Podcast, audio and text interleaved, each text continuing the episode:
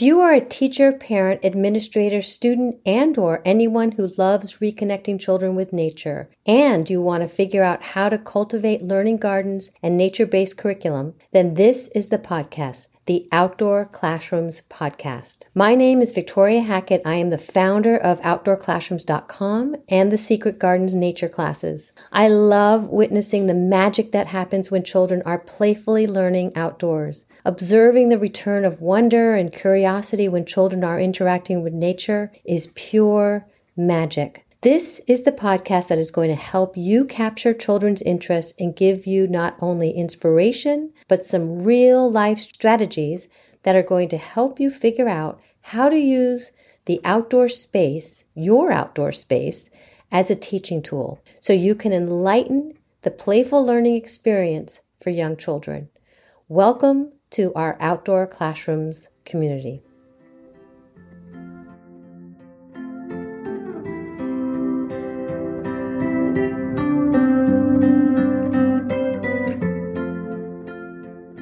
Before we dive in, I just wanted to give you a heads up on something that's super special. We've never done this before, and I'm really excited about it. We are building momentum in our circle membership, and we are inviting all of you to join us. If you've been not too sure about it and kind of want to take a peek and see what's going what it's all about. For just a dollar we are granting you one month full access to our membership site. It's an opportunity for you to take a deep dive discover more and make progress on your goals. If you missed the three part training series which was fantastic uh, you will be able to find that in the circle membership dashboard. So join now for just a dollar. You can register with a coupon code which which I am offering to all our listeners. So go to www.outdoor-classrooms.com and go under membership the circle membership and add in the coupon code ignite wonder and you will get the entire month for $1 and this offer ends on October 10th. So really make sure you sign up now. We'd love to see you. Talk to you soon. Bye.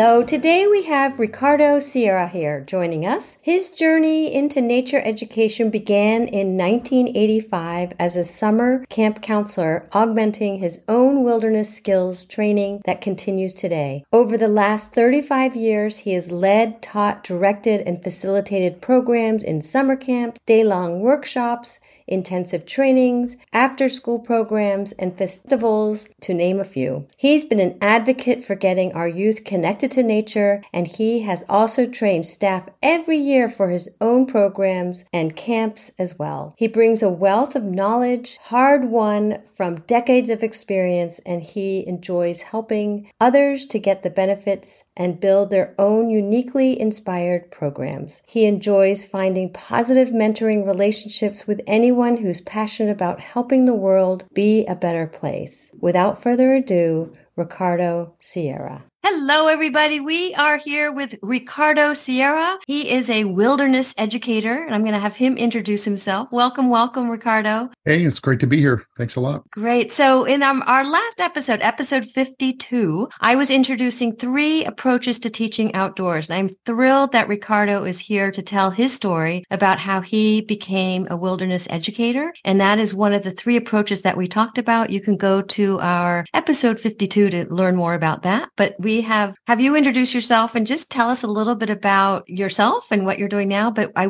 want to begin from the very beginning, which is how you became a forest school educator. So. All right, that sounds great. Uh, well, great to be here again. And I I started, you know, a love of nature, course, very young, like everybody always says. Oh, you know, early memories, blah blah blah. But I'm also I'm 59, so I grew up in an era before all the latest technologies and screens and everything else. So I had a, a childhood where I lived mostly pretty rural in terms of upbringing. And I was always fascinated with learning about uh, Native Americans and kind of pioneering like that that kind of adventure stories, early settlers. All of those things really spoke to me. And you know, I kind of felt like growing up in the modern world that it, it felt like, oh, that era has gone there's really no wilderness left. Everything's been explored. So, you know, I mostly just tried to live in my head with these stories. And I would go out and try to learn how to make a spear, or I, w- I would try to learn some of these old skills. But the from a story, I remember this one Indian legend that said it was a story about these boys and the mom saying to them, Hey, go out and get basswood bark so we can make fishing line. And I remember just sitting there afterwards and going, Okay, I'm not sure how you make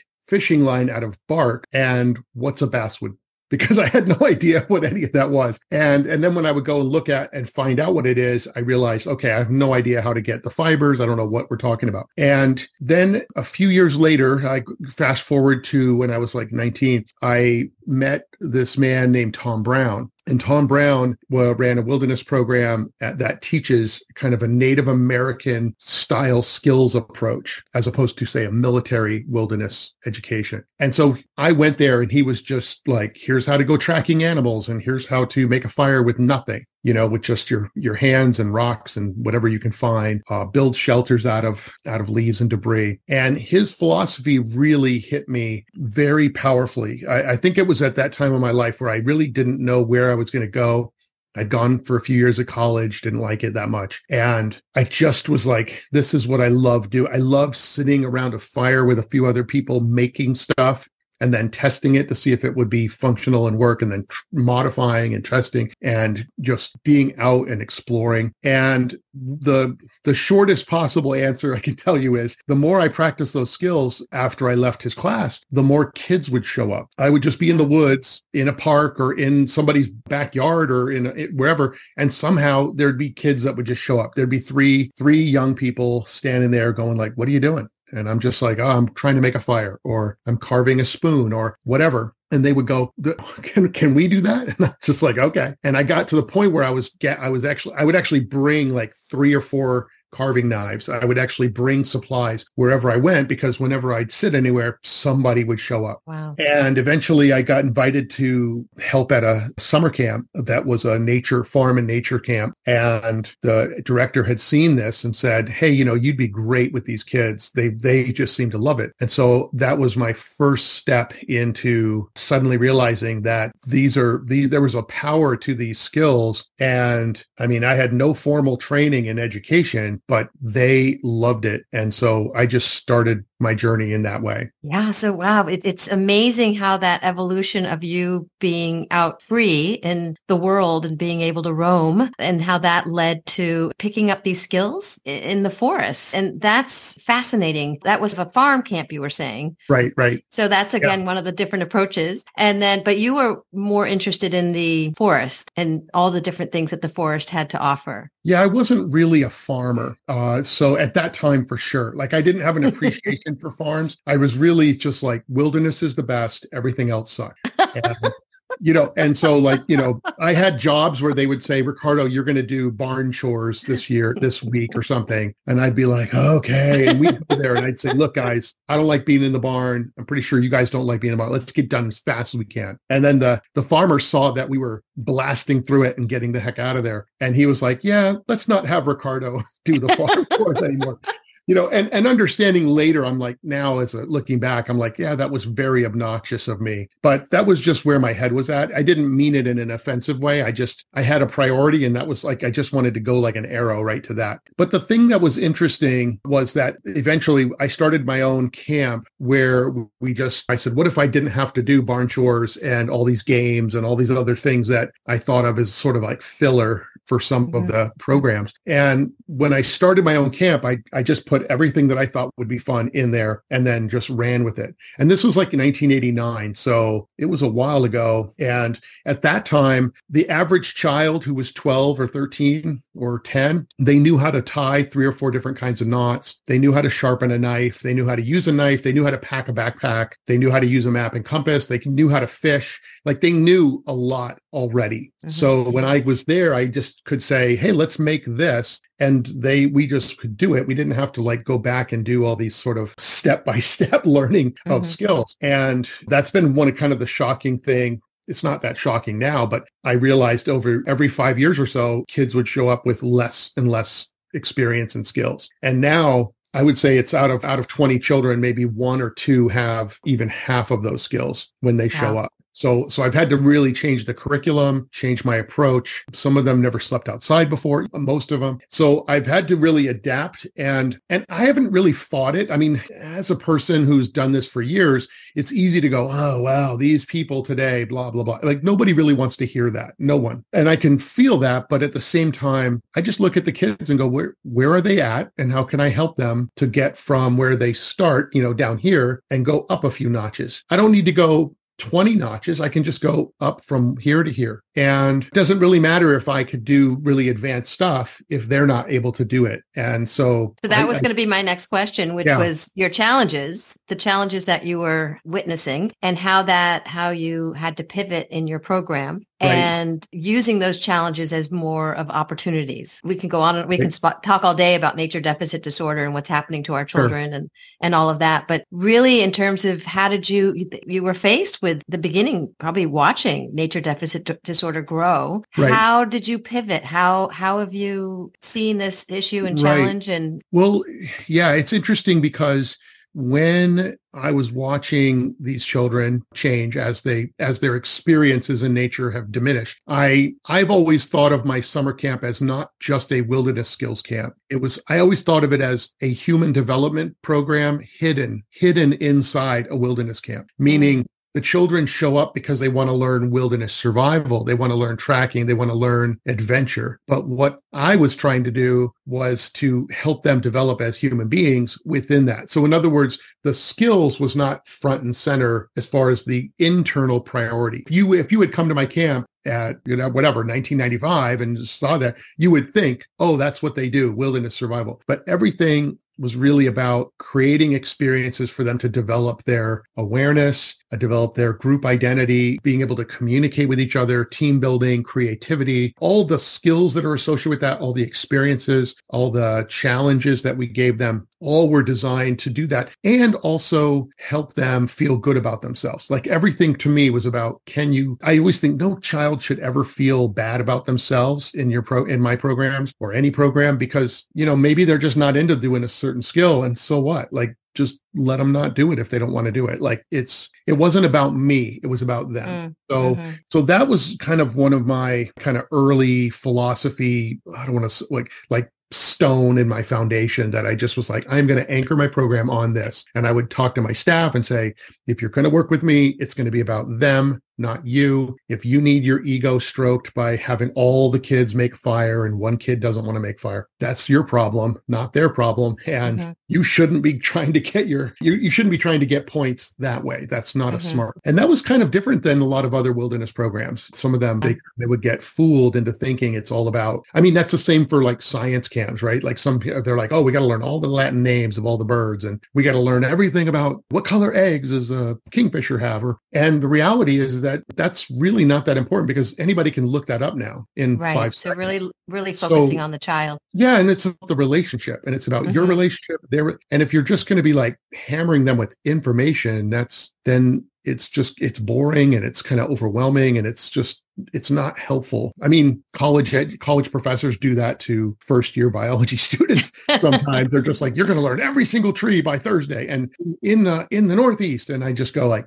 "Okay, well, if you're 25 and you're doing that, that's probably not that bad, and you might have to pull an all nighter five, three nights or something. But the point is, I still don't think that's the best way to learn. And I really didn't want to do that to the show. I didn't want to give them a reason to like not like nature or feel frustrated or right. whatever. So you've had a, a couple awakenings along the way in terms of really being dedicated to what you were saying before, that arrow in terms of really want to work in the wilderness. And then you, as time went on, you realized that you wanted to serve more people. Your camp was, was serving and touching many families and so on and so forth. But you had another awakening uh, that you really wanted to, that you seeing all of the, our world, all right. this happening again with nature deficit disorder and, and the state of our children's and education. And we can go on and on about that. But you realized that, wow, if I could pivot again, rather than directing the youth programs to actually train the teachers. Can right. you tell us a little bit about that? Yeah, I, I, you know, it was it was about seven or eight years ago, I think, that I kind of looked at my career and I said,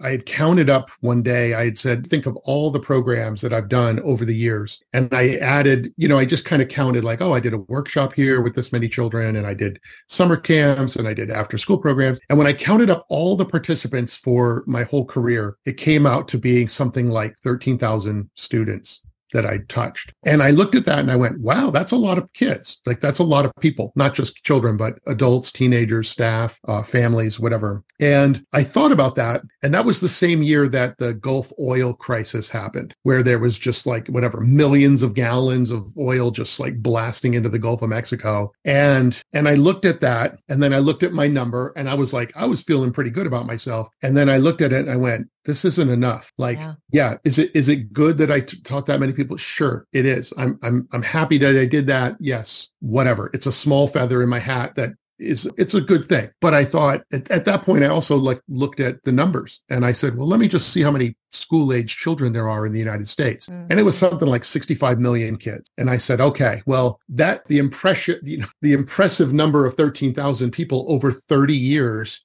compared to 65 million children in the United States. And I said, it's not enough. What we're doing is not enough. It's not having an impact because we should have learned our lesson with the gold, you know, the uh, Exxon Valdez in Alaska back whenever 25 years earlier. And that was horrible. And here we are in whatever it is, 2016 or something. And I said, this isn't enough. Like we have to have a much, much bigger impact much faster. And that's when I went, how do I understand what messaging is and marketing and basically trying to say, how do we communicate what this is? Because I'll be honest with you, I can't, I, I'm sick of seeing an article again and again going like, hey, recent new study says that being in nature is helpful or whatever. And I'm just like, you guys, like we have enough studies. Quit, quit spending another million dollars on a study and getting college students and waiting for five years and all this stuff. I said, could you stop doing that and instead try to figure out how do we create a movement that gets every kid a chance to be in nature and to get those benefits. And just you guys are you think that like if we just bury everybody in statistics that eh, then it will just magically happen and I'm like that is not no one is getting that. It's just not, that is a logical fallacy uh, that anybody can look at with just seeing historically in the last 25, 30 years that it is not working. So that's when I, I started like talking to business coaches. I started talking about it, media, digital influencers, so to speak, mm-hmm. and studying mm-hmm. what they do. And, you know, some of it was just you know, it's just kind of crazy out there. But but there was some things that really were helpful to understand. And I I've just been really looking at, well, how do you do that? How do you do it ethically? And at the same time, also, you know, take whatever possible skills or approaches we can to make an actual difference. Because if you don't do it, then you just, I don't know. I've seen so many people that are just like, I'm I'm saving nature. And I'm like, you have seven kids in the backyard making mud pies. And that's good, but you're not saving the world because we are, we have a, millions of children and we have to find a way to do something bigger. And and honestly, I think it's a it, yeah. it's a matter of building a movement and a right, coalition. Right. And I think it's doing exactly what we're doing today. Yes. And talking to each other, learning about building those relationships. And I think it's again, all those folks that are, are building mud pies and those, those memories right. will carry on to those children. But Absolutely. I think, I think it's yeah. about a coalition. I think it's about how we all can take all the different approaches that we're teaching outdoors and talk to each other. And there are different approaches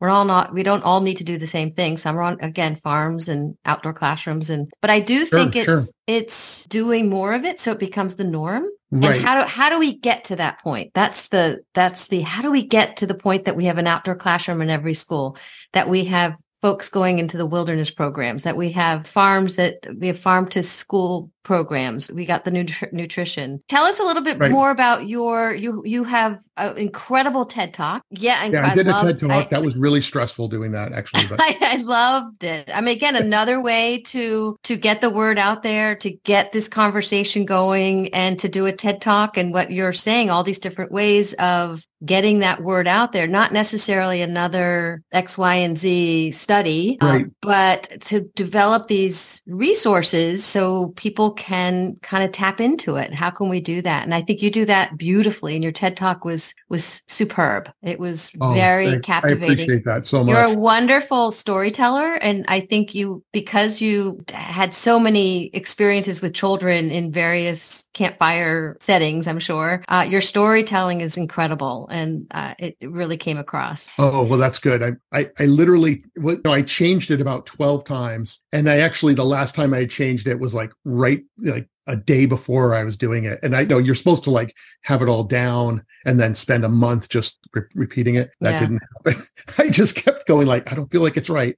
And I would Yeah. just tweaking it and, and uh, it drove me crazy. So, but, but you know what? Like it, it was, it's something. And, and every bit that we're doing, like I want to be really clear. I think anybody doing anything out with nature and with children is really powerful and important. However, I'm look I'm looking at it from that more like meta analysis or a hawk's eye view, if you will, to say, okay, are we then we are a movement that's growing, but what are the what are some of the things that are going to happen at a certain point where we need actual advocates to get us into the public schools or we need we need people to kind of talk to those administrators, not just parents, not just mhm. teachers, but talk to those administrators and say, hey, here's what are the possibilities. And so I'm kind of like trying to get that bigger picture. And Mhm. one of the things I did was I said, well, I'm going to try just kind of like what you're doing, which is great, championing like just connecting with other educators and giving them a platform to share what they've learned. So I started a podcast this this past June and I've said I'm going to try to offer like forest education training not necessarily for forest school educators like to to become a forest school for uh, Mhm. forest preschool or forest kindergarten but for those people that work with children of all ages or adults and to say, hey, how can I help you with your business, help you see the field in a different way and grow that. So I've started developing trainings for that. And and then the, you know, the the idea here is like learning. I want to learn from everybody and what they're doing and what they're seeing, and then see if there's a way to begin figuring out who's actually interested in working at that meta level, and then see if we could actually kind of clear the way to make it easier for forest educators with some experience to go into a public school and how do we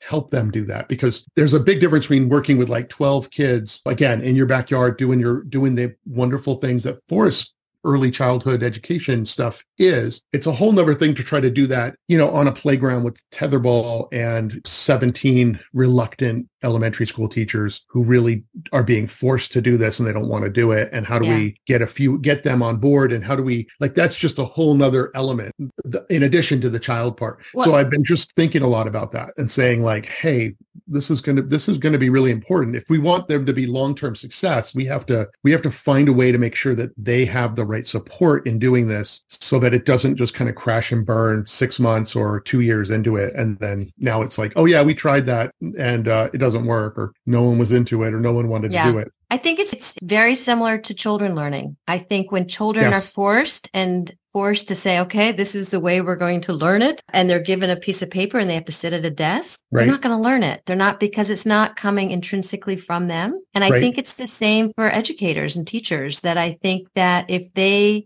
can tap into their own memories of play and their own, and just get into a place of play, playful learning, then then when they can share that there it has to come and everybody i've spoken to on this podcast has has a story about a childhood memory or when they became a parent it re- they realized and right. but it's it when it comes intrinsically it it shifts the mindset but when Right. it is shoved down their throat the, there's a resistance and i think it's very similar to that of when we teach children. We Yeah. all learn and i love just in your own change story yeah. Yeah, change is hard. And if you've been in the system for so long, but I also have heard stories about teachers that have decided to take their classes outside and there's this complete renewed sense of rebirth of right their right whole teaching excitement practice. to teach yeah exactly because they're exactly. getting that they're getting that fuel from just being out in nature so again trying to get have these conversations everybody sort of meeting each other not working in separate silos and and mm-hmm. holding on to what they've got just sort of let's talk about this let's have this conversation and i think that's again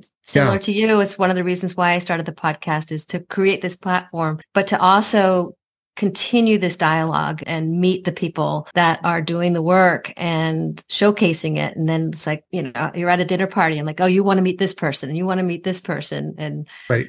And then hopefully it becomes again, my vision is wouldn't it be fantastic to have this be the norm in the school that everybody that's coming out of certificate or degree programs, this is a huge part of it that you have right. the forest school and you have the outdoor classroom and then you have the farm school, all these different approaches that they can choose from. Like, oh yeah, I'm really into the farm or I'm really into the forest. So it's not right. one or the other. It's, it's just options, providing options in what's available. Yeah, no, it's true. I mean, one, one of the advantages that I've had is that I studied wilderness skills really like almost full time. I mean, I had a I had a full time job, carpentry, and doing all kinds of other jobs too. But I was like a hundred percent focused on learning new skills, mastering those skills, going out into the woods and testing it, going to the desert, testing it, yeah. going to the mountains, going all over. I went all over the U.S. saying, could I survive here?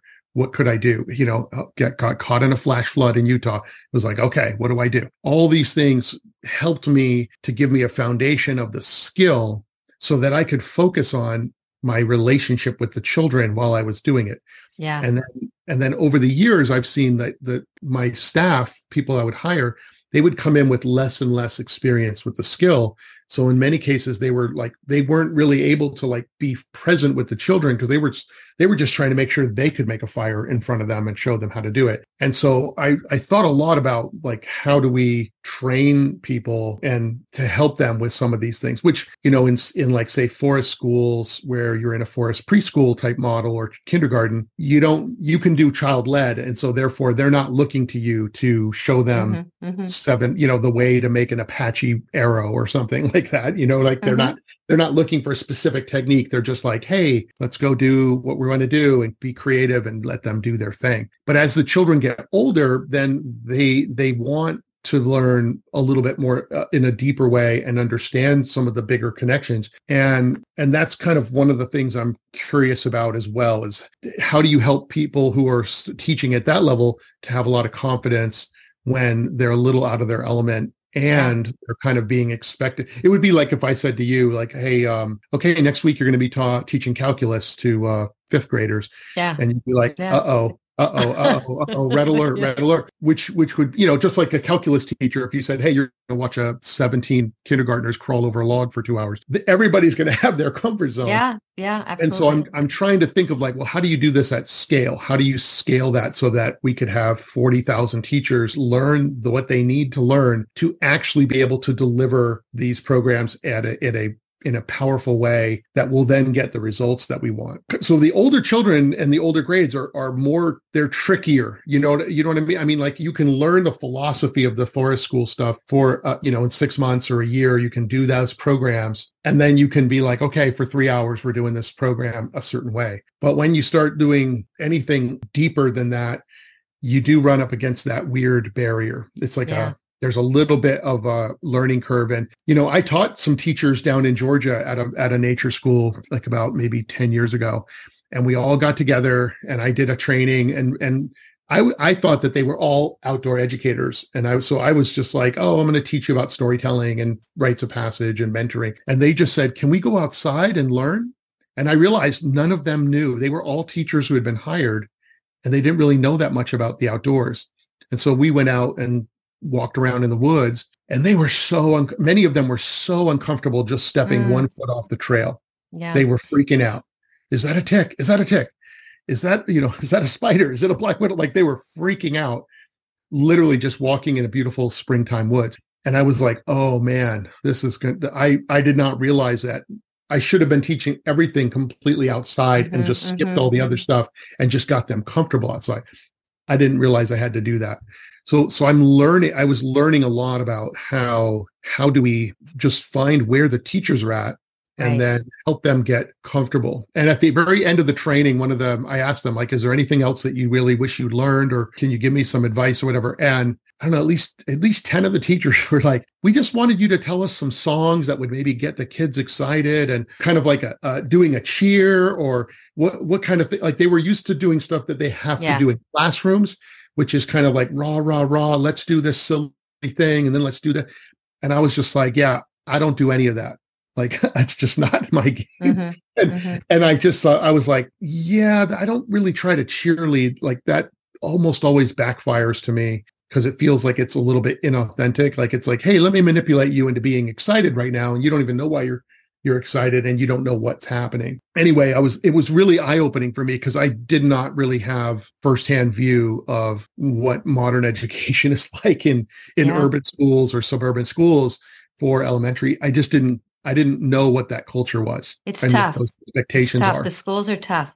It's yeah because they so are. That was eye opening that uh, that out of box thinking and really what you said in terms of it's it's critical to meet the teachers and where they are and and go from yeah. there. But it, there's yeah, no, so much. But i love this piece that you offer that it's wildlife being a wilderness educator and really bringing educators into the forest. And i feel like your work is so part of that that survival piece um, yeah. or skill building and and all the different types. I mean there's a vastness to it. And it's exciting. So I feel like I could talk to you for three days, but for which we will definitely have you back. But is there anything else you want to share that we feel like we've missed? Sure. Well, it's kind Please. of like from my TED talk a little bit where like I look at it in like three kind of blocks when I think of it. And that is one side of it is skills. Like if you can help children learn something new that they can use to take care of themselves, then that builds like a confidence inside of them uh, that you can't take away. You know, it's just this like, mm-hmm. hey, I know how to you know, build a campfire or I know how to tie these knots or the, the list goes on. I can see what's went on in my backyard, even though I wasn't there because I know a little bit about tracking or whatever. Mm-hmm. And that's something you'll have your whole life. And then the other side of it is about just being comfortable in nature and being able to like be in a to build a little bit of a relationship to the natural world not not just use nature as your backdrop for everything else you're doing. Like in other words if you go on a hike or if you're going on a hike and you have your headphones on and you're just like listening to a book on tape or some music and you're just you know it doesn't really matter. You could be on a treadmill you could be anywhere. You're right. yes you're outside. Yes you're going to get some of the benefit of being outside but you're not ma- building a relationship yeah. to nature. So it's like giving them giving them little experiences that help them open their senses and bond with nature in a, in a deeper way than just using it as a backdrop. And then the third is really for me about bonding, like that they have the ability to bond, meaning to form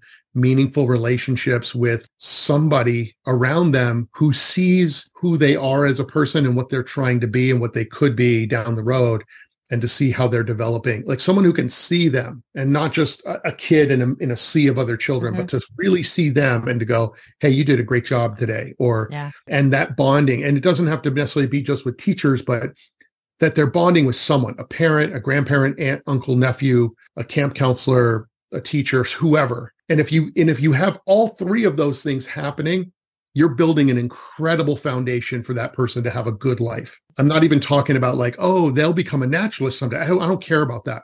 I want them to be able to have access to those things.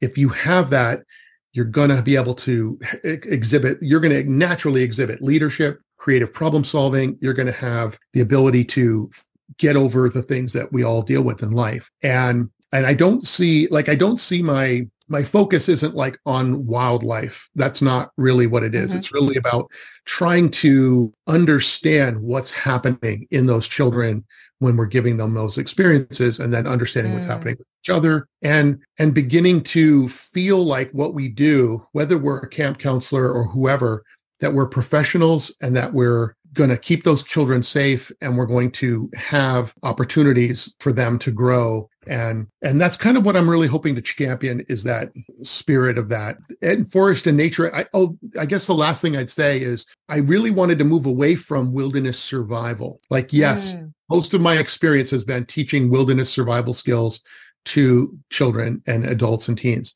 And at the same time i'm like if i try to go to a school and say hey i want to teach wilderness survival it's gonna it's gonna fall like a brick on the sidewalk. Yeah.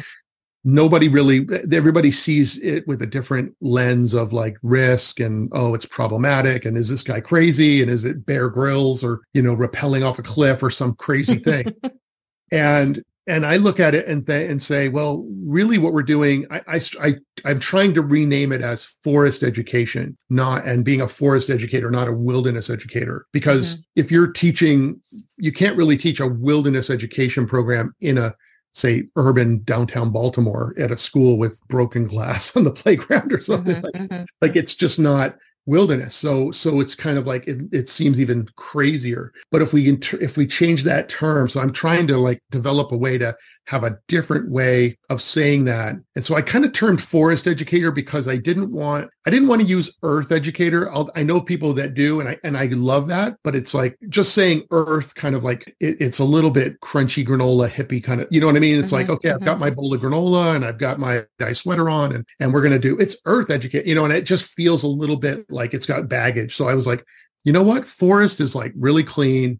I mean, obviously, you could call it desert education or ocean education, but I was just looking at it as a term for nature without, with it being something a little bit new that maybe doesn't have that neg- negative or problematic connection. And and then from there you can teach whatever you want within that capacity. Mm-hmm. like you can still do wilderness skills. Mm-hmm. you can still do tracking. You can still do the outdoor classrooms everything. But hopefully getting a chance to have a different experience just getting the reception. You know you just if we don't get our foot in the door and and you know if the if the door's already shut before we even get there we're not gonna we're not gonna get that 65 million children the benefits. So yeah. we have to find those ways. So I'm, I'm trying to work on a lot of different levels with this. So and i love what you're doing because the outdoor classroom thing is just like it's just key because that that's something that teachers and schools can just say let's just do it. And you don't even necessarily have to do like a whole bunch of training and you don't need to be like special you know special tra- you don't need to be like tracking mm-hmm. for three years or something like that to just get outside and have get outside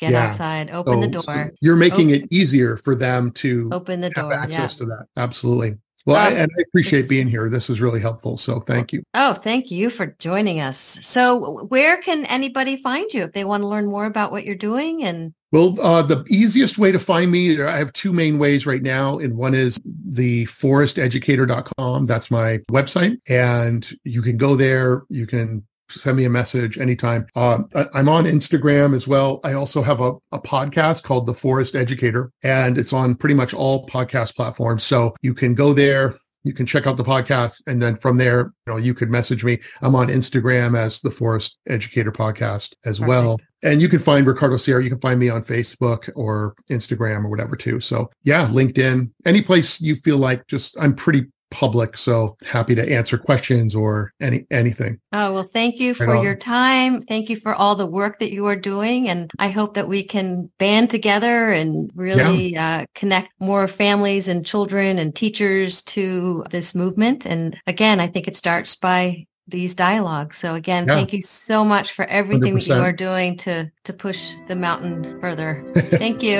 you bet. All right. Thanks a lot.